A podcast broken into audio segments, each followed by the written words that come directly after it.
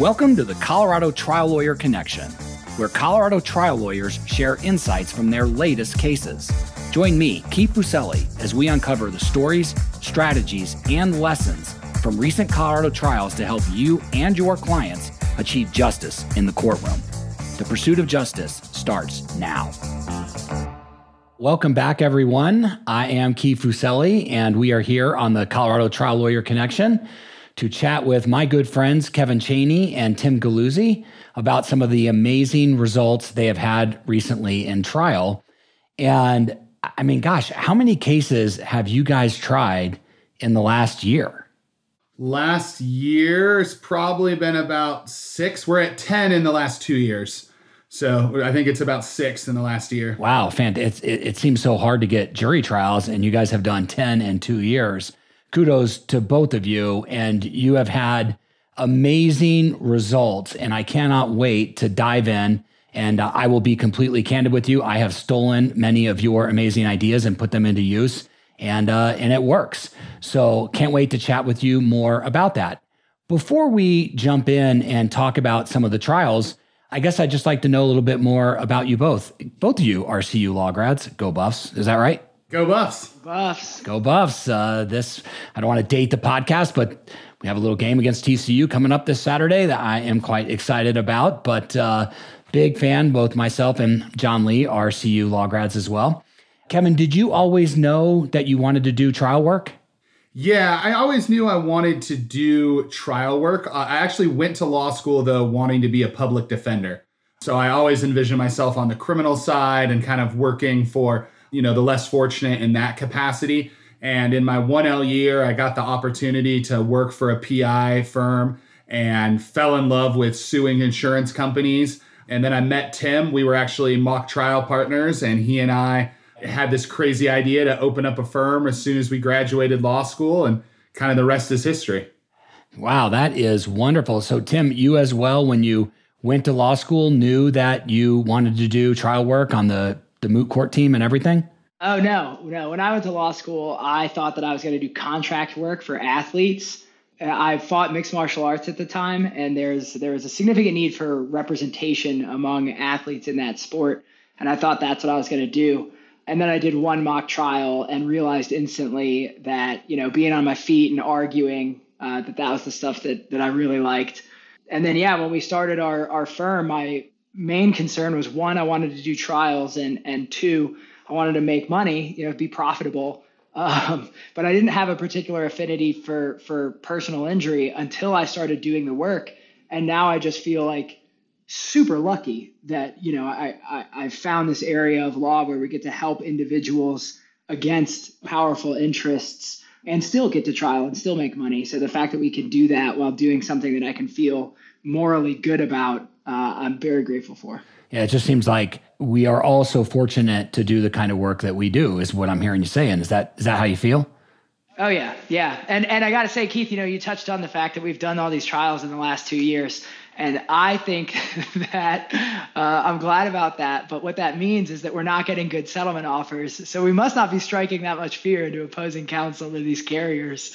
But we're, we're on our way to correcting that. Well, you know, it's kind of interesting. I'm glad that you mentioned that because you mentioned that is it true that both of you started the firm right out of law school or shortly after law school?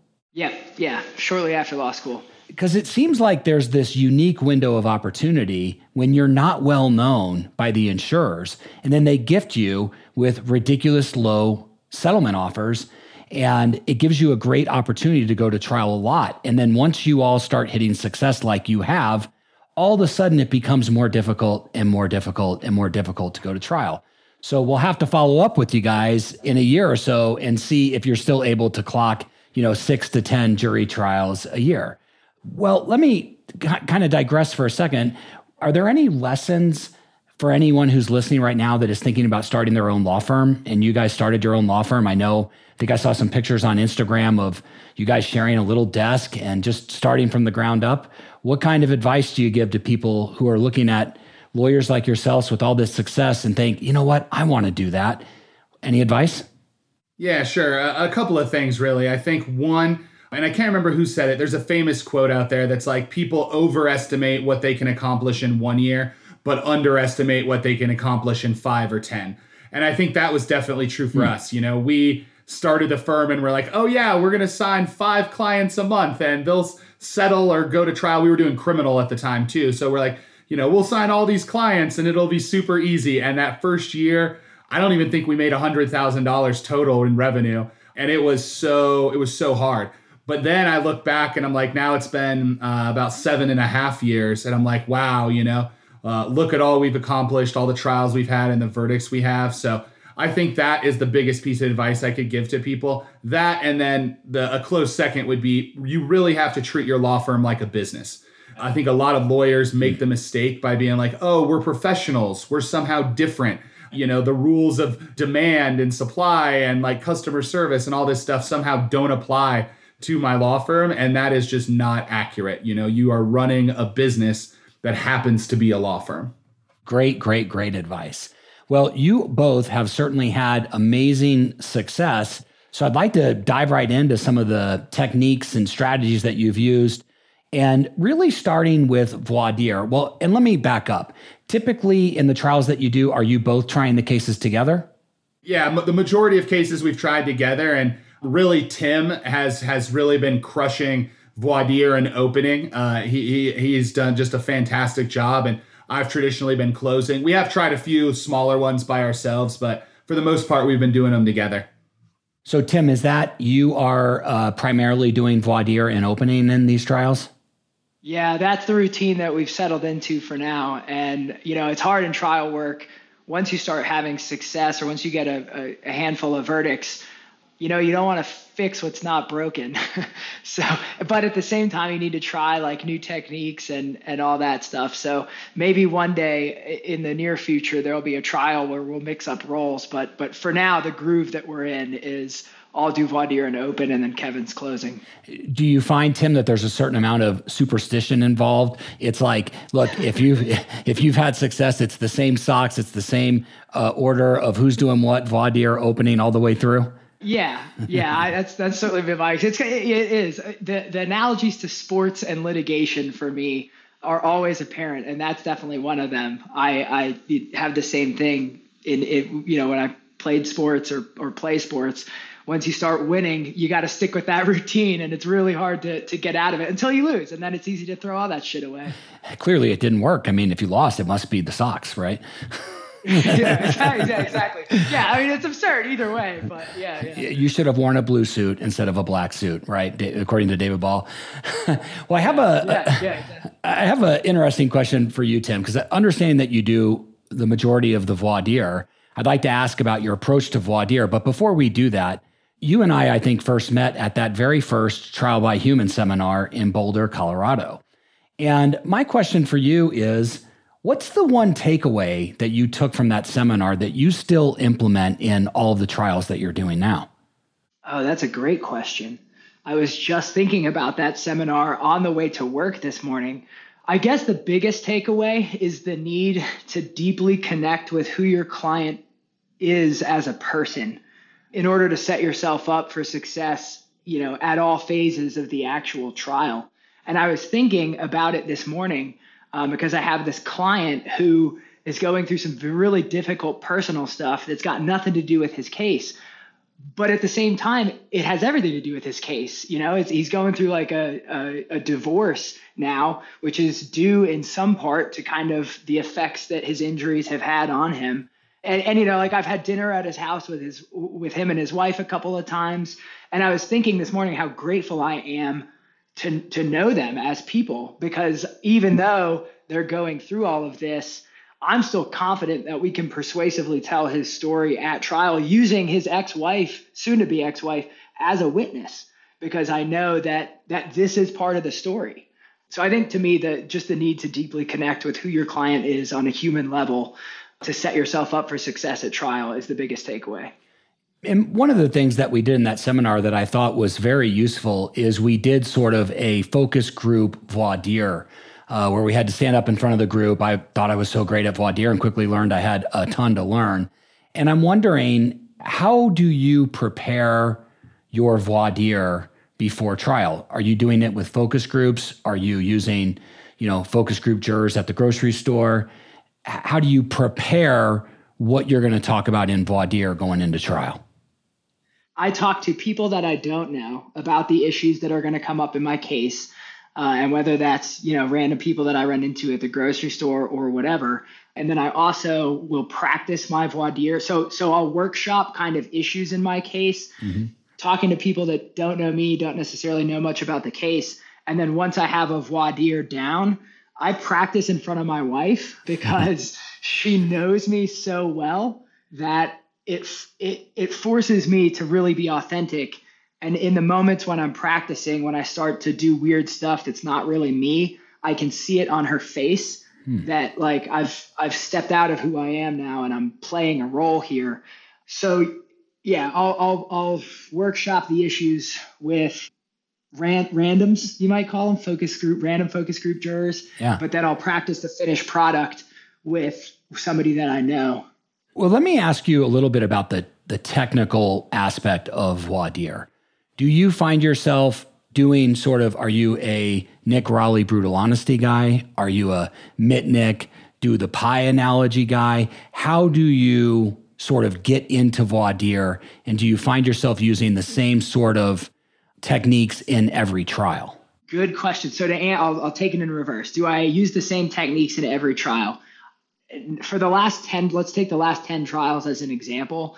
No, but that's because like I used different techniques in the trial, but it was sort of a trial and error thing that was happening. So I by the last three trials, I had sort of settled into the same structure, same routine, and so I did pretty much use the same techniques in in the last three three trials or so that I've done.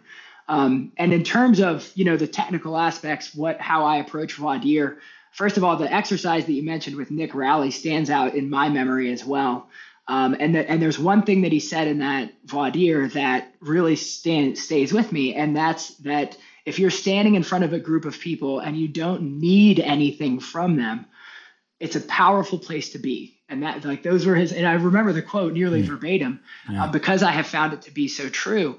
And the brilliance of it is that you just need to find out who these people are and and and what they think and believe. And and you don't need any more than that. So in order to do that i go into voir dire with an attitude of love and trust for this panel of strangers who i'm about to meet for the first time i i you know five minutes before trial starts i go to the bathroom that's that's a routine you know yeah, i don't yeah. that's that's that's where that's the same pair of socks for me yeah. so then when i'm walking back uh, from the bathroom i say verbally out loud to myself love and trust love and trust and that's the mantra that I want to carry in. And then, you know, when I get up to start dire, I will do a, a quick intro about how meaningful it is, how, how the jury system is this really cool thing.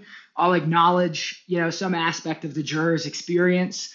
And then I will go into to brutal honesty. Mm-hmm. And I don't start with bias questions. So, you know, when the when we went to that Nick Rowley seminar or in his materials or in Keith Mitnick's, you know, the laying the foundation for brutal honesty is very important because the first question that you're about to ask these people is, you know, gets to the heart of are you on board with these damages? Are you skeptical of personal injury plaintiffs? Something along those lines, sure. such that you need them to be brutally honest right away. I have since changed that approach. And now, after I do my section on brutal honesty, I will get into sort of issue oriented questions in the style of 12 Heroes, One Voice or, or Sari de la Motte's work.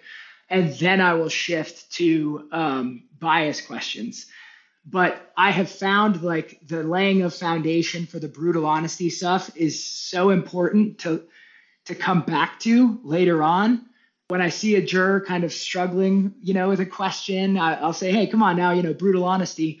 So I have kept that as part of my voir dire sequence, even though I don't hit bias right away. I just think that it's really nice to frame what this conversation that we're about to have through honesty.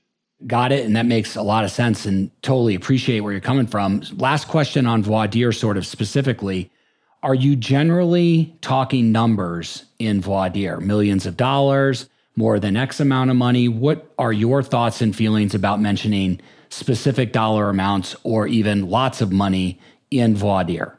Yes, I do it. I bring it up. because I think that this concept of anchoring is, has been borne out by um, social science research. We know that anchoring is a is a real phenomenon. So it's important to me that I that I that I suggest a number and a big number. And how I do it in voir dire is it's in the it's in the context of burden of proof. So I'll I'll ask the um, jurors the burden of proof here is a preponderance of the evidence. And that's the same. And I'll also do a quick explanation of what preponderance means. And then I'll tell them that that's the same burden of proof if I'm asking for if, if, if $10 million or $10. And you know, $10 claim, fine, no problem, preponderance of the evidence, whatever. But when we're talking about $10 million, there's some people out in the world who need a little bit more of a degree of proof. You know, they need clear and convincing or beyond a reasonable doubt or something like that. And so, you know, who's comfortable with that? Who's okay with that burden? So I do suggest a large number to anchor them. I do it in the context of the burden of proof. And then in opening, I just say, we're going to ask for millions of dollars. Uh, I do not give a specific number. Great. Have you found what success, I should say, have you had striking jurors for cause in voir dire? I have had some success, and this has sort of been an evolution for me. So when we first started doing dire, like strike, getting strikes for cause was was a was an important part of what we were trying to do, both because we came from a criminal defense background and you know reading Keith Mitnick stuff so now I'm less concerned, I guess, about it. Like it's it's not a specific goal of mine of like, oh, I need to strike as many jurors for cause as I can. Mm-hmm. And to be honest, because I do these issue oriented questions first, I get jurors talking and sort of comfortable and all of that.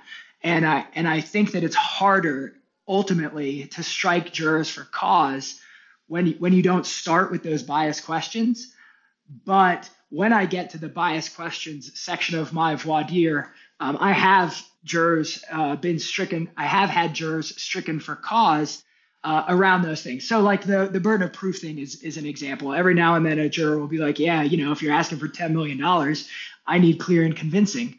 And so then you can sort of go down and lock them into you just couldn't couldn't follow the law on that point. And in Colorado, there's a couple of cases, you know, where uh, in one a juror said that you know, the plaintiff would have an uphill climb was the magic words that the mm-hmm. Court of Appeals said was okay. So, you know, I try to lock the juror into that. So not as much success these days striking jurors for cause, but it does happen sometimes. I'd say usually in every voir dire, like at least one, but sometimes as many as four or five. Oh, okay. And Kevin, are you doing, you mentioned that you're doing closings. Do you generally do both closings or first close and then Tim does second close? Or what are your thoughts on that? Yeah, uh, we generally do the same person who does first closing also does rebuttal. So I'm generally doing them both. And there's just one thing I wanted to add about voir dire, and, and Tim, I think, touched on it a little bit. But for the first several trials we did, I mean, all of our first trials were criminal. And then even our first few uh, civil trials, we were big followers of like the Colorado public defender method that the only purpose of dire is to identify bad jurors and try to get him kicked for cause. And when Tim read uh, From Hostage to Hero and 12 Heroes, One Voice and was like, hey, I want to try this new idea, I was so skeptical and I was like, I don't know. Keith Mitnick does it, this this bias stuff, like that's what works for the public defenders. Like I was incredibly skeptical until I saw it in action and I saw, you know, the first case that he tried it in, I think we ended up was at 1.6 or or two two million right after uh, interest and everything. And ever since then, and, and watching Tim do this dire, I am the biggest convert out there. That starting with trying to build your tribe and starting with this issue oriented stuff before you go into bias, like just the reaction you get from the jurors and the way they talk to you. Like I am, I am a complete convert. Uh, having seen it in action. Tim, is there an example of you, you, mentioned issue specific questions? Is there an example that comes to mind so we can kind of have an idea of what you're talking about on that? Yes. So we try a lot of car crash and premises liability cases. So some of this is kind of specific to those cases. Uh, but for example, in a contested liability case for a car crash, we will ask questions that allow the jurors to sort of put themselves in the position that the defendant was in and brainstorm choices that they would make in that safe choices that they would make in that same situation. So we had a crash that happened on a two lane highway in snowy weather. And, you know, the defense was nothing we could have done here because of the snow. And so our first questions were who here has ever driven in the mountains in, in the wintertime? And, you know, we're in Colorado, so everybody puts their hands up and you just start going through with jurors. What are the things that you do to make sure that you're staying safe? And and eventually they gave us our theme which was that you have to go slow to stay in control. Like that that was it. Go slow to keep control. Go slow to keep control. And and and they were the ones giving us that language. So that's a technique that that I think works particularly well in disputed liability car crash cases. And how much it's it's interesting because it makes me think about whether or not quote preconditioning jurors in voir dire because we've heard oh it never works don't waste your time on it, but that almost sounds like a way of preconditioning the themes of your case in a way that's favorable. And I will tell you that I have seen defense lawyers master preconditioning jurors in a way that I'm like, you know, I think preconditioning works to some degree. So when you're doing that type of voir dire, is that uh is the main goal tribe building? Is it preconditioning? Is it just creating a connection, a human connection with the jurors? Or is there like a specific goal you have when you're talking about those types of specific issues? No, yeah, it, it is preconditioning, hundred percent. I mean, I, I don't because like I said, you know, I'm I'm I'm not going to strike any of these jurors based on these answers. Like it really is just getting them in the thinking in their minds, what could this defendant have done differently?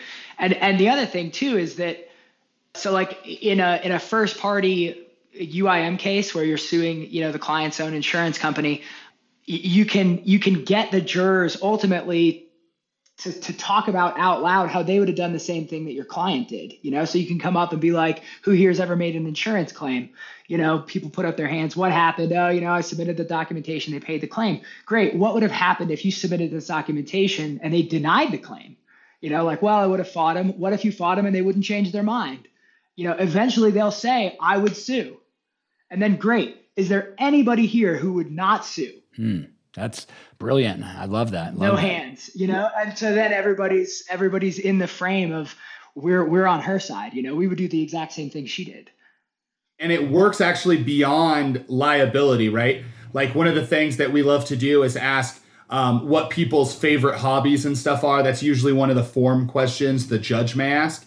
And then you can follow up and ask who here has ever had chronic pain or knows anyone who's had chronic pain. Has that ever um, you know, who here's ever been in, unable to do an activity that they loved or not as often because of chronic pain? And you'll almost always get some hands up and then just be like, you know, tell us how did that make you feel?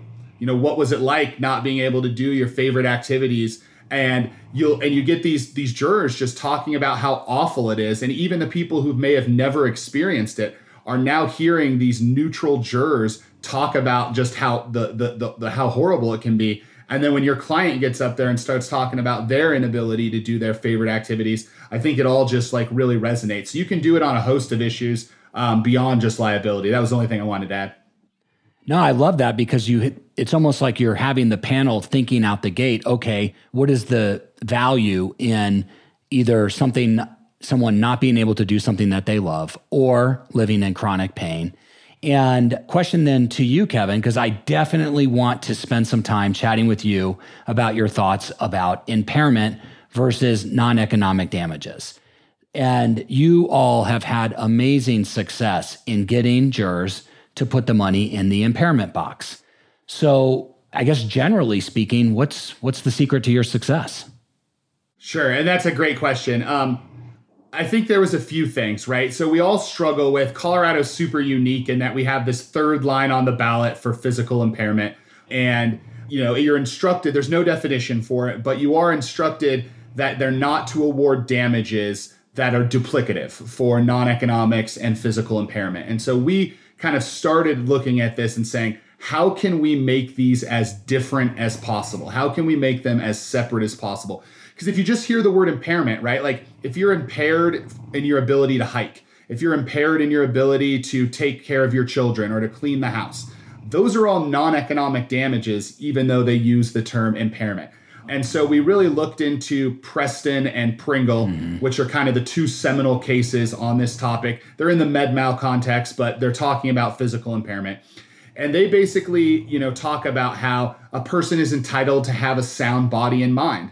And that if you mm. take something, you know, you harm that body or mind, then you've taken something that is valuable beyond just non economic damages. And they actually cite to, I think it's a Fifth Circuit case that says you can actually have physical impairment even if you have no pain or suffering, even if you don't even know that you're injured. If your body's damaged, mm. then you can actually reward that. So that got us thinking okay, I think the best way to separate this is non economic damages compensates you for the things that you feel the pain, the suffering, the sadness, the frustration, the inability to do activities. All of that is non economic damages. Physical impairment compensates you for the financial, physical value of the body. And so we basically treat the body like it's a car or a comic book or uh, you know anything else that has value. Hmm. If it is damaged, then the body is worth less. Hmm. And so, kind of how we set up this argument is we concede to the jury look, there is no body store, right? Like we, you know, you are having to appraise an item that has not been appraised before. And we say, so I can't tell you exactly how much a body is worth, but I can tell you that a body has all the hallmarks of something that is incredibly valuable. Specifically, a body is one of a kind and irreplaceable. A body has sentimental value. Mm. A body has uh, functional value and so, just like a one of a kind painting or a one of a kind house, like this is something that has a lot of value. And so, I can't tell you exactly how much it's worth, but I can tell you it's worth a lot. And then, what Tim and I do basically is try to determine what we are going to argue our client's body was worth the day before the incident. And so, we may say, you know, a mint condition human body is worth $10 million. Our client was 30 years old, so we're going to depreciate it and we're going to say our client's body was worth 7.1365 million and then we multiply that by how much impairment there is. We love to get uh, permanent impairment ratings from the AMA guides. We're huge believers in that. We try to do that in every case. And then you just multiply the, bo- you know the value of the body by the impairment. So if it's 10% and you say the value of the body is 7 million, then we ask for 700,000 in for those damages. If we don't have an impairment rating, we just pick a number that we think is fair. We say our client's body, she can still walk and talk, like her mind is fine, she has back pain, her body we're to say is 7% impaired. And th- that's hmm. basically kind of how we how we do it. I love that. And question is, do you have any tips or strategies on how to get the money in the a small amount of money in the pain and suffering, the non economic damage bucket. So, do you say anything? I've I heard David Woodruff say one of the things that he does is says, My client doesn't want a penny more than like a $100,000. She's a tough cookie. She's going to fight through this pain, not a penny more than a 100000 What we're really here for is impairment. So, I'm just wondering if you all, how you go about trying to nudge those jurors into not putting too much money in the non economic bucket a few things. One, Tim and I are big believers in using specific exact numbers. We don't round anything. So all of our asks are generally for these like including like cents even. Like we're very specific. Mm-hmm. And so for non-economics, we'll do we'll usually do a per diem calculation, a dollar an hour, two dollars an hour. And whatever that number is, we will say, you know, we don't want any more for economic damages. The medical bills and the lost wages are what they are we don't want any more money in the non economic category. We feel like this is very fair. And if you do want to add more, please add it in physical impairment. And in speaking with jurors after the fact, most of them are smart enough to figure out why we're asking that. But it also is how you phrase the case. Like in, in closing argument, we spend one minute maybe talking about economic damages. It's, it's like a throwaway slide where I'm like, hey, write down this number. This is how much the medical bills are.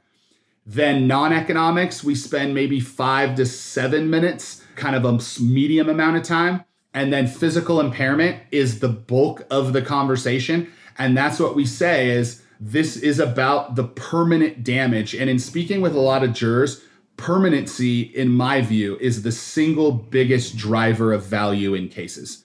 And in all 10 cases Tim and I tried in the last two years, we didn't have a single case with a surgery. No surgeries, no, no catastrophic injuries. It is mild to moderate permanent injuries that can drive these cases that you're getting like $40,000 offers on. And those cases, in our view, can be worth a million plus if you can persuade the juror that, look, this person has two out of 10 pain for the rest of their life because of a herniated disc or a ligament injury. And so permanency is, I think, the, the real key here. That makes a, a yeah, a lot of sense. And, and Tim, would you have uh, something to add to that? I do. First of all, is someone snoring? Do you guys hear this snoring that's happening? I hear it, and I don't know. It's like a dog. I don't know what that's from. I hear it, and I don't know what to do about it. there it is, right there. It is. It is. It is my dog. I, I, oh my uh, gosh! it, it is, is my dog. dog. That, I was hearing this. I was hearing the same thing, and I'm like, "Is it this? My? Is it?"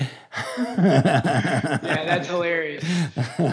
I have the noise canceling headphones, so I couldn't hear. yeah, yeah, all good, all good. Thank, hey, plug for Law Pods for getting that out of there. Huh? I know, right? The thing that I was going to piggyback off of Kevin to say is this: the time that you spend on the evidence also has to reflect that proportionality. So you're saying, you know, in closing, he talks just for a second on the medical bills, then a little bit more on non-economics, and then a little bit more on physical impairment. And it's important that the evidence have that same those same proportions because we have had cases where where the way that the evidence and the testimony comes out, it sounds like the pain and suffering is really what's going on for our client. And so I have had juries, you know, where I've asked them, look, don't give us that much in non-economics, put it in physical impairment, and then sure enough, we just, we had a jury give us eight hundred thousand in in non-economics, and and we only asked for I don't know maybe six fifty or something like that, and but we were capped. It was a 2019 case, we were capped at like 468. And so, but but but to be fair to those jurors, that is how the evidence came out, and that's on me to not like structure that better and make sure that we weren't spending more time with the doctors talking about what are the consequences to, to the anatomical function of this body part and, and spending all of our time in the testimony there rather than you know how bad it was for our client and how much her life sucks now. So it's just really important that the evidence at trial be presented that same way uh, that's such a great point. And talk to us a little bit, either Kevin or Tim, about how you utilize the actual impairment, the change in the body. If you're arguing that this is going to have long term consequences, this is what this is going to look like down the road. You had this sort of pristine body day before, or maybe it's not a pristine body. Maybe it's a body that's had a few miles underneath the tires and now comes in and now is at this other level, how do you go about talking with the jury about how that loss of anatomic function, that impairment, if you will, is fairly and fully compensated, either Kevin or Tim? So I, I, think it's important to kind of talk about that, you know, you only get one body and kind of where the idea for this argument came from was actually a 23andMe commercial in the Super Bowl in which they had Warren Buffett narrating mm. this ad. And Warren Buffett uh, is, is, is actually really famous for saying this. He he talks about it with kids all the time. Basically, what if I told you I'll give you any car in the world, any car in the world, I will buy it for you right now. But here's the deal: it's the only car you get for the rest of your life. How would you take care of it? Right? And then he says, you know, now, now obviously you're not going to only get one car in your lifetime, but you are only going to get one body and one mind. And so originally we were thinking like, oh, should we use this commercial in close? But I think it's just talking with with all humans understand that this is the only one they get. And the sad reality for a lot of our clients, especially when you're talking about the spine, is the spine only degenerates, right? It only gets worse. And even like the most ridiculous IME doctors will give you that the spine does not improve, that whatever it is right there that day is the best it's ever going to be for your client. And they'll also give you, because, you know, there are a lot of doctors that are afraid of the word permanent. And so you got to kind of really hammer them down with what you mean. And so you say, look, you agree my client has a herniated disc. Maybe you dispute where it came from, but you agree they do, right? With current medical technology, there is nothing out there that can literally push that disc back in and heal that tear, right? Like you may be able to control the pain with injections and RFAs, but there is nothing that can change. That is a permanent physiological change. And they'll almost always give that to you. And so then I think that when you're talking about with the jury, you just say the human body, because it's irreplaceable, is the single most valuable thing all of us own.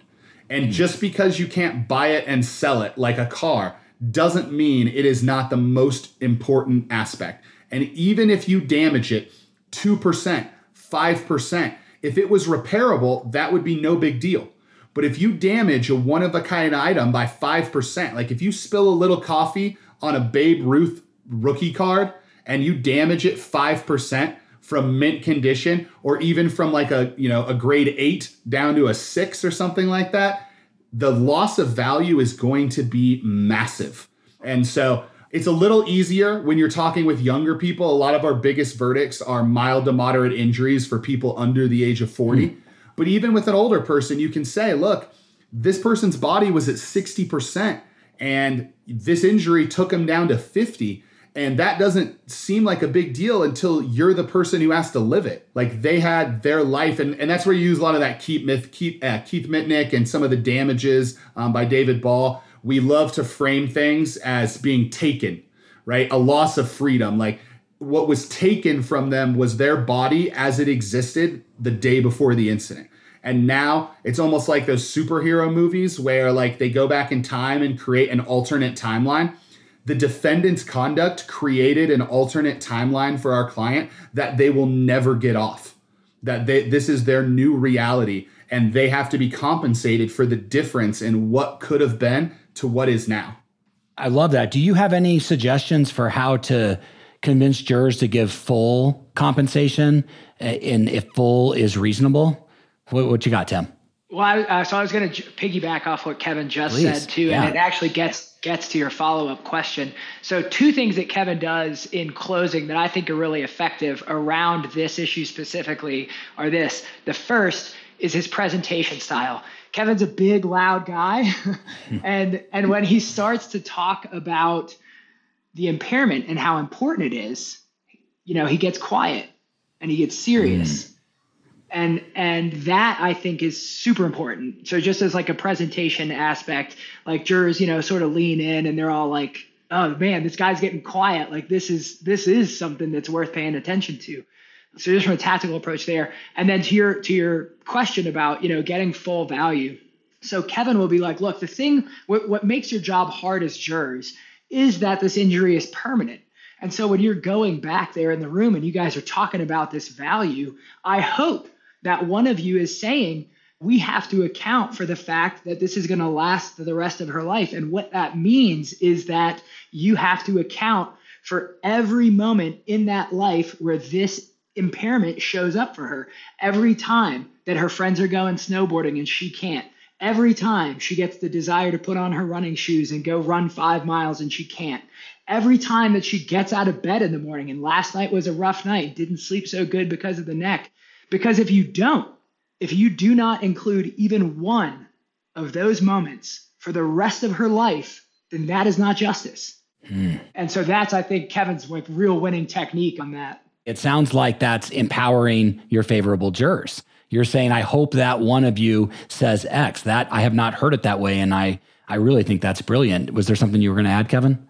Yeah, so th- this kind of theory, we call it the dignity of damages, and that's actually from Keith Mitnick. Um, but basically, what you say is is that if they miss even one of those moments, right? Like one one day, let's say twenty, and you, you pick a random day, twenty three years, seven months, and twelve days in the future, she wakes up with a little bit of neck pain. If you aren't thinking of that moment when you're awarding damages, then what you're saying, as a matter of fact, right? You are the finders of fact that that moment is meaningless. It has no value. And so your damage award gives dignity to my client by saying, We hear you. And even the small moments, right? The getting out of bed with three out of 10 pain, you're still able to go about your day. That has value. And so I, I think, and we always use the word appraise, right? You have to appraise that value.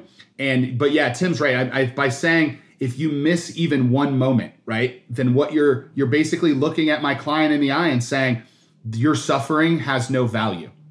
And I really appreciate you saying that because I have yet to incorporate the word dignity that Keith Mitnick talks about in damages. Are you actually saying that to the jurors in closing? And if you are, could you give that example again or explain some of the words that you're using to really drive that point home? Because I, I found that just fascinating. Absolutely. Not only are we using it, we have a slide that literally just says the dignity of damages. Wow. So we will stand up there and say, I want to talk to you a little bit about what we call the dignity of damages. Mm. Because as the appraisers in this case, you have to appraise all of the suffering, the stress, and you have to appraise the value of the human body. And in this country, we don't do eye for an eye justice, right? Like, we're not going to go give the defendant a herniated disc because that's what they did to my client.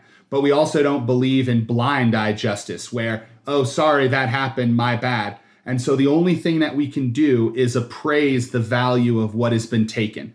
And through that process, you give dignity to the injured person by saying, hey, you've listed off 75 different ways you're impacted. When you are at your, recently we had a case where the person was at their kid's soccer game and they couldn't run up and down the field and follow their child anymore like they used to.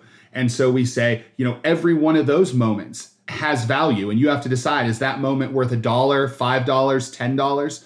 But if you don't think about it when you're back there in that jury room, then what you're saying as a matter of law, that moment has no value, that it is a worthless moment. And I believe that that's not true. I believe that that suffering does have value. Losing out on your activities, losing out on your hobbies, trying to shower and, and you know shampoo your hair and you have pain in your arm. Like every one of those moments has value. It might be a small amount might just be a dollar or two but you have to take every one of those moments multiplied by life expectancy and add it all together. And that may come to a really big number but i would think about it in smaller parts and, and really give dignity to the client and acknowledge what happened here. And that fits in really well with tim's voir dire themes of building the tribe and letting the jury be the hero, right? Like the jury is the hero. The jury, your client is important, but is not the hero. Yeah, I really love the way that you frame that. And as you were doing that, I'm wondering, do you then talk about verdict for all time and talk about how we can't come back in 20 years and tie that into that analysis? Because uh, it seems like that would just work perfectly with what you're saying. Love it. Yeah, we use um, I think Nick Rowley, and then I actually think we might have stolen it from you. we use the timeline. We, we use the timeline. The time uh, machine. The time machine. The time machine.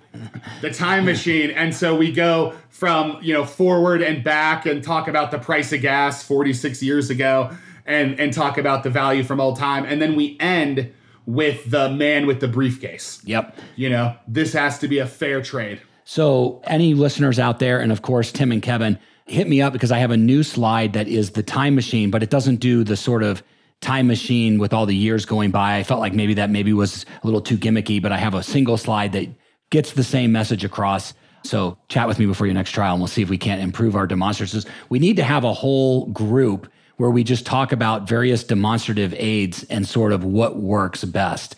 So that has been fascinating. Question is, what have you found generally?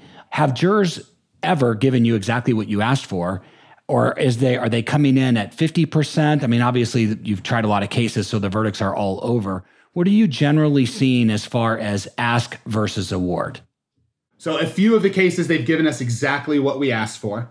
Wow. A few of the cases they used our model. So we had one case, and this was one of the first times we ever did it, where the jury awarded $4,000 in economics $7,000 in non-economics and 110,000 in physical impairment. Wow. And they were like, "We believed your client was 99% healed after 5 weeks, but we we gave him 1% impairment at a 10 million dollar valuation, so we gave him 100,000 for the impairment." We have had and Tim can talk about this uh, one of his cases because he had one. But we have had one jury that just rejected the entire premise of the human body having value and gave us a really disappointing award in our view. Still beat the policy limit, but just barely.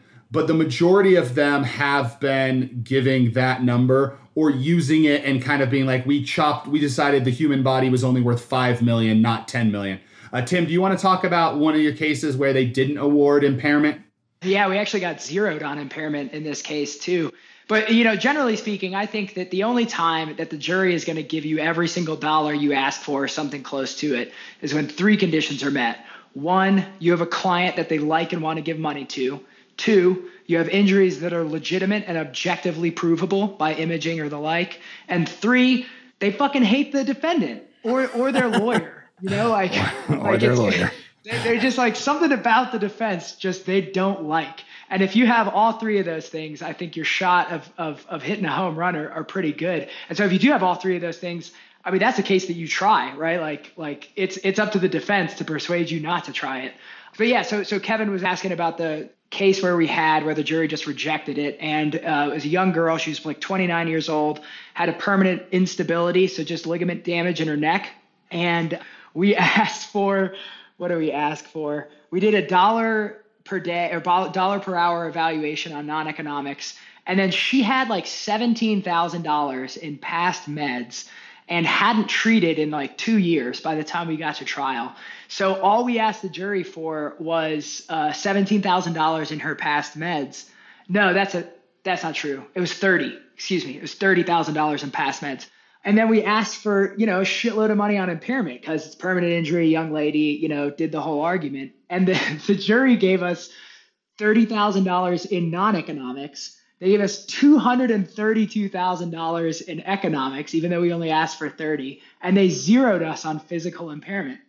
And so we were talking to the jury afterwards, um, who, by the way, we had an MD on our jury, which was which was great fun, and we were wondering whether we we should have left her on. Uh, she was a good juror for us, but basically in the jury room, they decided that as long as our client, like the PRP injections that she had gotten, were so effective that yeah. she hadn't treated for two years so in their and because it was regenerative medicine and all that stuff, their theory in the deliberation room was that as long as she can get these PRP injections ah. for the rest of her life, then she's actually doesn't have any physical like there is no harm to the anatomical function or at least no meaningful harm. So they went to the billing summary, the CRE 1006 billing summary, found the price of PRP injections and multiplied that out every five years for the rest of her life.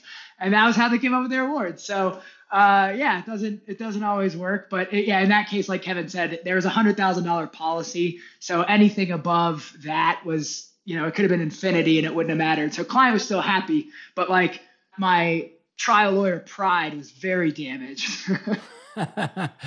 well, it's still an amazing result, and I know one of the people that uh, I listen to all the time. Says it doesn't matter how you get to justice. Doesn't matter how you get to the number, as long as you get the number. So at least they gave it to you in economic damages, so you weren't capped. At least you haven't been where I have been, where I got zero impairment and 1.5 million on non-economics.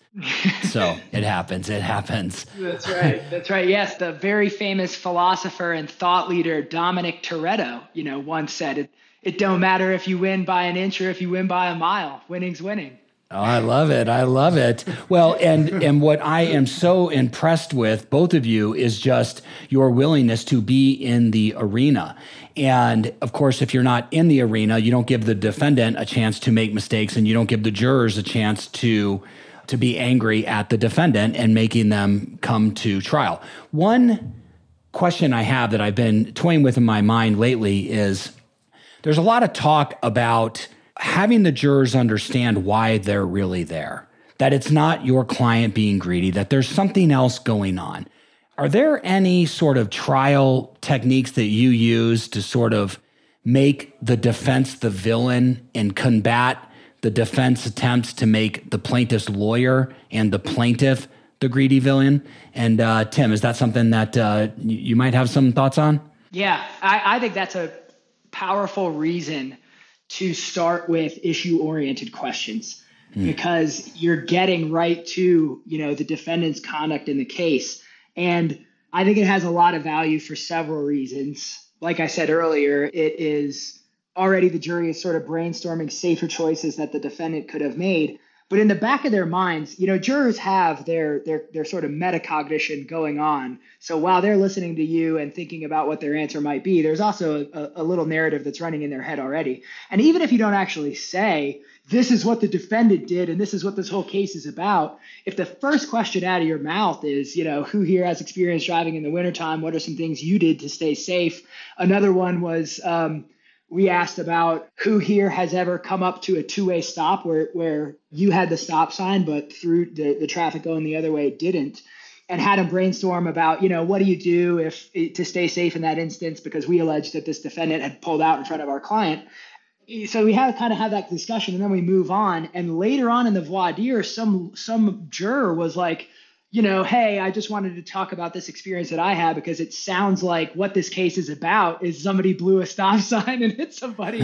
And, and and so like you know we never said that but already in his mind that's kind of where he was going. So um, i think that using these issue oriented questions first in voir dire is a way to get the point across subtly yeah, and it seems like when you're doing that too, and then you're talking about the value of the human body, all of a sudden you have the defense who's invariably trying to discount the value of damages and trying to de uh, dignify the value, the damages that you're seeking, and it hopefully becomes apparent to the jurors why you all are really there, especially when the defense gets up and says, you know, award ten thousand dollars or something for impairment. Kevin, was there something that you uh, wanted to add to that? Yeah, because there's another thing that Tim had that Tim really kind of showed me that I think is super effective. If they have not admitted liability, which a lot of these defense attorneys they just can't help themselves. Like they should clearly admit liability, but they want to run comparative fault, and so they don't. You can literally get up there and say, like, we're not here to fight about money. We're here because the defendant literally can't admit that it did anything wrong you know? And so we had a lot of these cases where if they had admitted liability i think we would have been in a much harder position. But because we could because then they think oh is the plaintiff just being greedy? You know it's just a fight about money. I'm sure there were settlement offers that were made. But if you can get up here and be like we're not talking about money like the the defense thinks that it's zero dollars because they can't even admit they did anything wrong. And that's why we're here because they can't even acknowledge we screwed up let's discuss how much it's worth. They're saying we didn't even screw up. So I think anytime you have a disputed liability case, you have to hammer that the reason why we're here is the defendant won't admit liability. I think that's it is a wonderful gift. Hopefully, I have a rear end denial of liability case going in two months against you know who.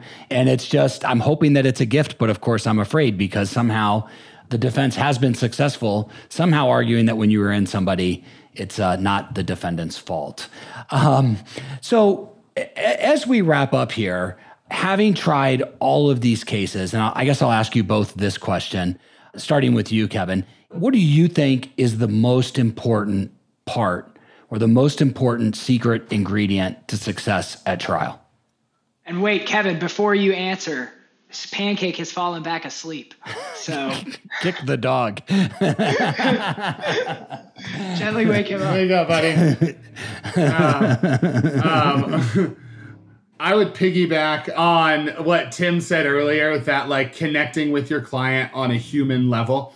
Um, would be my number one. But you know, since he already said that, I would say that the second most important thing to me is understanding the medicine, especially as it relates to permanency, and really, really hammering the fact that this is a forever injury and that the the person they see before them today is as good as they're ever going to be and that it likely is going to get worse over time. And i and, and in speaking with juries i just think that that has been the the single biggest driver and really the secret to a lot of our success along with Tim's really good uh, voir dire techniques. Um, and and before we hear Tim's thoughts on that too, I have a follow up question, Kevin. Since you're doing the majority of the closings, how do you deal with sympathy for the defendant or the defense attempts to think that the defendant is somehow paying this personally? Is there some kind of secret voodoo magic you have to make sure that the jurors realize that this is not about what the defendant is going to pay? This is about appraising the value of harms and losses? Yeah, we have the we have a slide basically on improper things in the jury room. And so we'll say, "Hey, you know, some people may mm. bring this up, but just you know, this is improper." It's improper for somebody to be like, well, I only make X dollars an hour at working at the job, you know, and they want all this money. And we'll say this isn't a case about the appraisal of labor, the value of labor. This is about the value of suffering, the value of permanent injuries. Then we'll say, I know such and such, he only got X amount in his car crash. Like we, you, you don't know any of the facts. That you're not the jury for that case. You're not the appraisers. And then we'll also say, some people be like, you know, who pays and who gets what and Tim actually found this on a podcast. And so we say there's in the box and out of the box stuff. Your job is to determine liability and then appraise value. And then it gets transferred over to the judge, and the judge can increase or reduce the award. The judge determine who pays but none of that is proper for your way of thinking. It's not a perfect system, but you know, it's worked pretty well for us so far. Brilliant. I love that. I'm going to follow up and ask for your slide on improper items in closing. And Tim, what are your thoughts on it? What are your thoughts about well, and actually have kind of a, another random question. I know we're almost out of time, but I know that you are a big jujitsu fighter. So my first question is, how does your fighting spirit translate into you as a trial lawyer? And then the second question is the same question I asked Kevin which is sort of what do you think is the secret to success in the courtroom? Awesome. Thank you. Uh, both of those are great questions. Before I answer, I do want to touch on this slide that Kevin has mentioned because every now and then we'll get objections to this, right? Like some defense lawyer will freak out about talking to them about what happens to the verdict and all this stuff. Most of the time we don't, for what it's worth, which to your point earlier, Keith, you know, like sometimes you just got to try cases and try this stuff. And, and you'd be surprised at how rarely a defense lawyer is going to object but sometimes they do. And it happened to me in a trial actually just this past March. I put up the slide about, you know, if somebody says, what happens if we deliver a large verdict? You know, who pays what? Does it get paid and all that? And the defense lawyer, you know, objection, Your Honor, we need to approach. And he's all red in the face, which is how you know that uh, that, that, it's that it's good. Um, yeah. And so we go up to the judge, and he's like, Your Honor, you know, they can't be talking about about all this stuff and i'm like your honor this this is a correct recitation of the law. Like this is not that isn't that isn't proper for the jury to consider and when they're back in the deliberation room it's going to come up. It's natural human instinct. Who how is this going to get paid? That's a question that's going to get asked and it's fine for me to address that in argument as long as i'm not misstating the law which i haven't. And it, it was one of those situations where the judge is like you know doesn't really know what to do. They're like uh, overruled for now but but no more you know just move on so just heads up that every now and then you might catch an objection to that, and you know you'll just have to see what the judge does with it. then um, to answer your two questions, before law school, I fought mixed martial arts. I had uh, 14 amateur fights and five pro fights, and then wow. since since I was uh, 18, I have competed actively in uh, Brazilian Jiu Jitsu.